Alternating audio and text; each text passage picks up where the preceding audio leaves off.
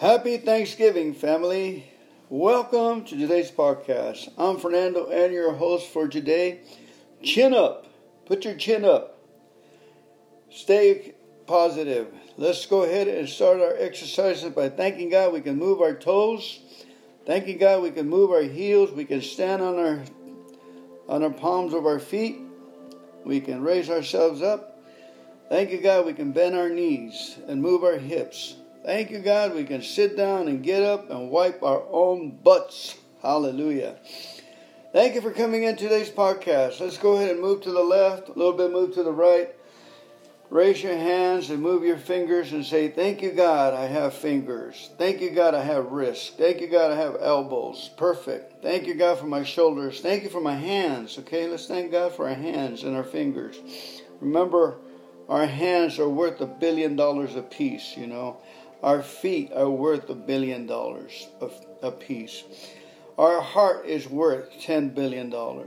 Kidneys and pancreas. Thank you, God, for all these things. Thank you for our liver. Thank you, God, for our lungs. Thank you for the water. Thank you for the blood and the system. Thank you for the immune system. Thank you for our brains. Hallelujah. Yeah. Thank you, God, for our brains. We can be brainiacs and learn how to be thankful that we got brains. Hello, God gave us brains to use. Let's be grateful. That's wisdom at its highest level. Thank you, God. The respect and the fear of God is the highest wisdom we can get because we actually puncture wisdom. We're able to see, see further and beyond. And let us be thankful for our eyes. Thankful for what, for our ears, the skin that we have, and this time that we have had on earth to learn to love. That's what we're here for. We're, we're learning how to love. So let's give some love and forgiveness to others. Let's go ahead and say uh, the set aside prayer, please.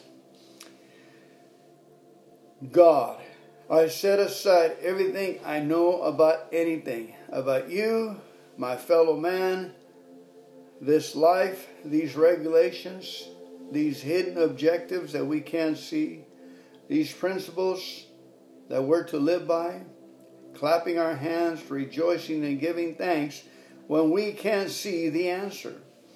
Thank you for sending us the supply, Lord, supply of hope, faith, restoration. Thank you for sending us the supply of, of goodness and mercy. Thank you for sending us the supply of abundance and benefits and cheerfulness and joy. Thank you for the supply of thanksgiving. Even though the supply is not here, but it will come if we should have it. And we all agree that we should have it. Yes, yes. Can I get a yes? Amen? It will surely come. Amen. Amen. In His name we pray. In the name of your God, my God, we pray. Let it be so. Amen. All right, today's story I'm going to be reading is a letter that was sent to the Grapevine in June 2000.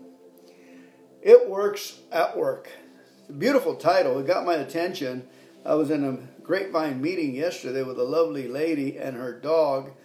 And her dog, Oswald, huge Labrador. Uh, he doesn't look like he has many days left, up in age. So he was right by my side for me to give him love, and I was actually praying for him that God would give him more days as we were in the park reading. So uh, I stink it. I went to work that day, and I went. Uh, I went to uh, clean a, a friend's yard. He's in the hospital. Put out the trash cans and do some UPS and some just common small basics. And his dog was there, and he was smelling Oswald on me. So that was pretty cool. He has a beautiful white German Shepherd, very rare and very humble, like a prize animal. Anyway, getting back to our story, it works at work. Now remember, the word it is significant. Remember, God hides His goodness and His mercy and His kindness and His benefits right in front of people's eyes. But if we're not humble, it'll pass us right over our heads. So humbleness is saying, Lord, I don't see the supply for it here yet, but you wrote it in your word, but it will come if we should focus on it and ask for it. It will surely come. Amen. And and the title of the reading is It Works at Work. It works at work. Here we go. A frustrating morning at work drove me to a noon AA meeting where I was called on to share. I unloaded my frustrations of working with people who care only for themselves. A co worker had, I thought, intentionally misled me about the location of a business meeting where, uh, as a trainee, I was to observe him facilitate. This I thought was my big chance, and he seemed intent on elbowing me out of the limelight. Four years of both college and sobriety had resulted in an unfinished degree of the title of clerk. No matter how hard I work, nothing seems to make difference in either my income or my title. I was ambitious and hardworking, but with no direction. I repeatedly asked my sponsor when I would know what direction I should take at work. His response was always, just show up and be of service. After I concluded my whining, Joe D was called on. He looked at me and said, Debbie, no one was happier than I was that you you worked the steps. Now why don't you try working the traditions? Start with the first one.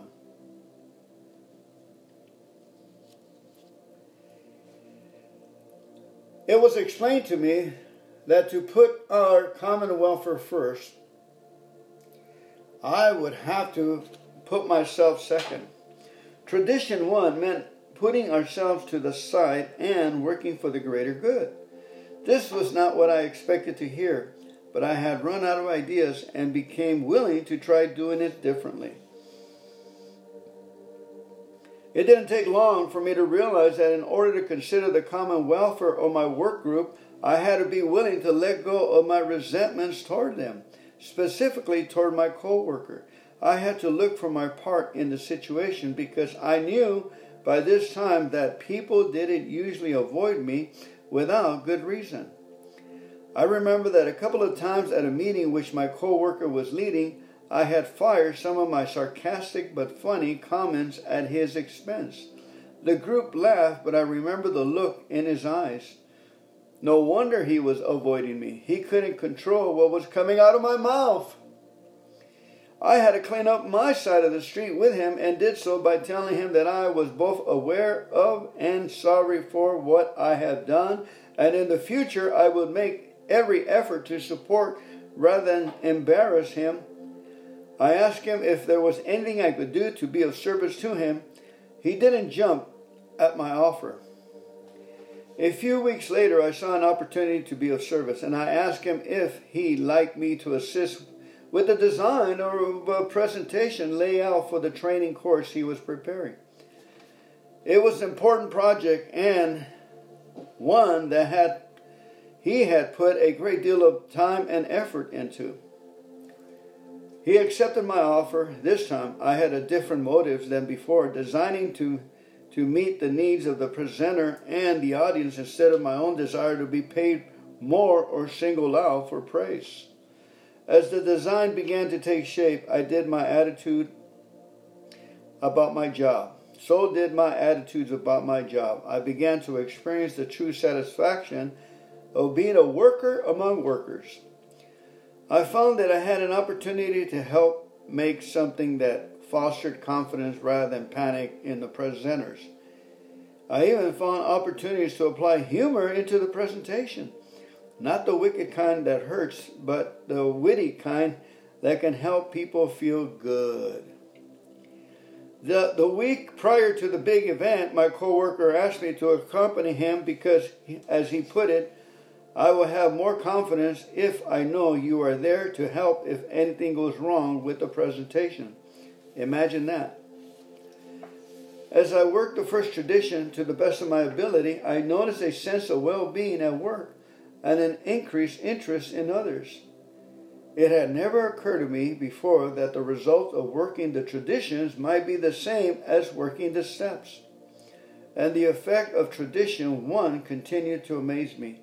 A few months after the big event, my co worker's wife entered the AA fellowship for the first time. The combination of relief, gratitude, and awe at the power of the AA program washed over me when I realized that my behavior outside of AA could affect either positively or negatively a newcomer who had not yet entered our doors. What would they have thought of this program if I had not cleaned up my side of the street and worked tradition one? Thank God we will never know because my co-worker's wife liked what she saw, wanted what we had, and has just celebrated two years of sobriety. It is my privilege to be her sponsor. What about my career and the title that I had been so anxious to attain? It comes as no surprise to me that my current job is to identify areas of need in organizations and then design information systems that will meet those needs. As for my job title, it was probably changed when I completed my degree, somewhere around 2001.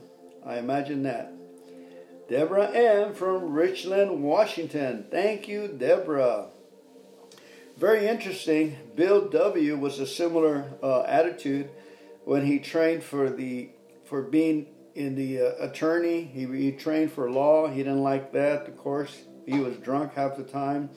And of course, he was uh, more like an investigator for stocks, looking for, you know, uh, situ- situations. But in the fact, it's almost in the same degree. We look for ways in tradition one, we look to ways in how we can be a worker among workers. If somebody's working to uh, to uh, trying to get the message across while they're speaking, us paying attention and and and being there for them gives the newcomer respect in the audience. Imagine that. What a great story. And now we're going to go ahead and turn to uh, another story we read. So, amen. Let's go ahead and uh, pray with the serenity prayer, please. God, grant me the serenity to accept the things I cannot change, the courage to change the things I can, and the wisdom to know the difference. Amen. Okay, let's do the 12 step, or the 7 step prayer, please. My Creator, I am now willing that He should have all of me good and bad, I pray that you now remove from me every single defect of character that stands in the way of my usefulness to you and my fellows. Grant me the strength as I go out from here, do your bidding. Amen. Amen. All right, let's go ahead and read the next story. The next story is called The Ability to Love. The Ability to Love. This grapevine story comes to it from May of 1962, it was sent into the grapevine. Outstanding, outstanding stories. Here we go. Since my first day in AA, I have been hearing about love as manifested in our fellowship. I heard the members talk about the privilege of making 12 step calls, the love they felt for drunks, I sat through these meetings nursing the shame that I did not always feel this. Now, let me read that again because it just went right over my head. Since my first day in AA, I have been hearing about love as manifested in our fellowship. I heard the members talk about the privilege of making 12 step calls. Okay, got it? The love they felt for drunks. Got it? I sat through these meetings nursing the shame that I did not always feel this. Got it. Understood now. In trying to work the honesty part of the program, I had to admit that I did not always like to call on drunks. and that I had little tolerance or patience with them. I accepted the calls because I had been taught from the beginning that my sobriety depended upon it. There was also an element of fear. If I refused to take calls, I would be criticized by the group, and their approval was of utmost importance to me. When I had to call on a particular long bottom alcoholic, I sometimes felt actual revulsion.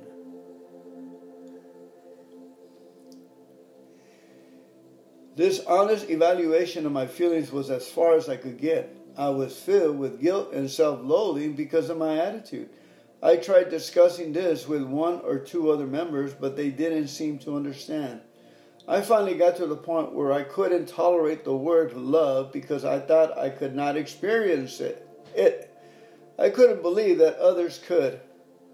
I called them phonies. I cried that they were desecrating the word, practicing cheap emotionalism. I noted that Christ had commanded us to love one another. I reasoned that it was a commandment, then it must be a thing that I could could be willed. At this point, I decided I must be hopeless. The more I willed it, the, the more elusive it became. I have always found beauty in the prayer of St. Francis of Assisi, have heard it referred to many times in our literature and meetings, and carried a copy of it in my wallet. One day, while reading this prayer, the full realization of its meaning began to come through to me. This saintly man was praying to God that it be granted that he seek to love more than to be loved.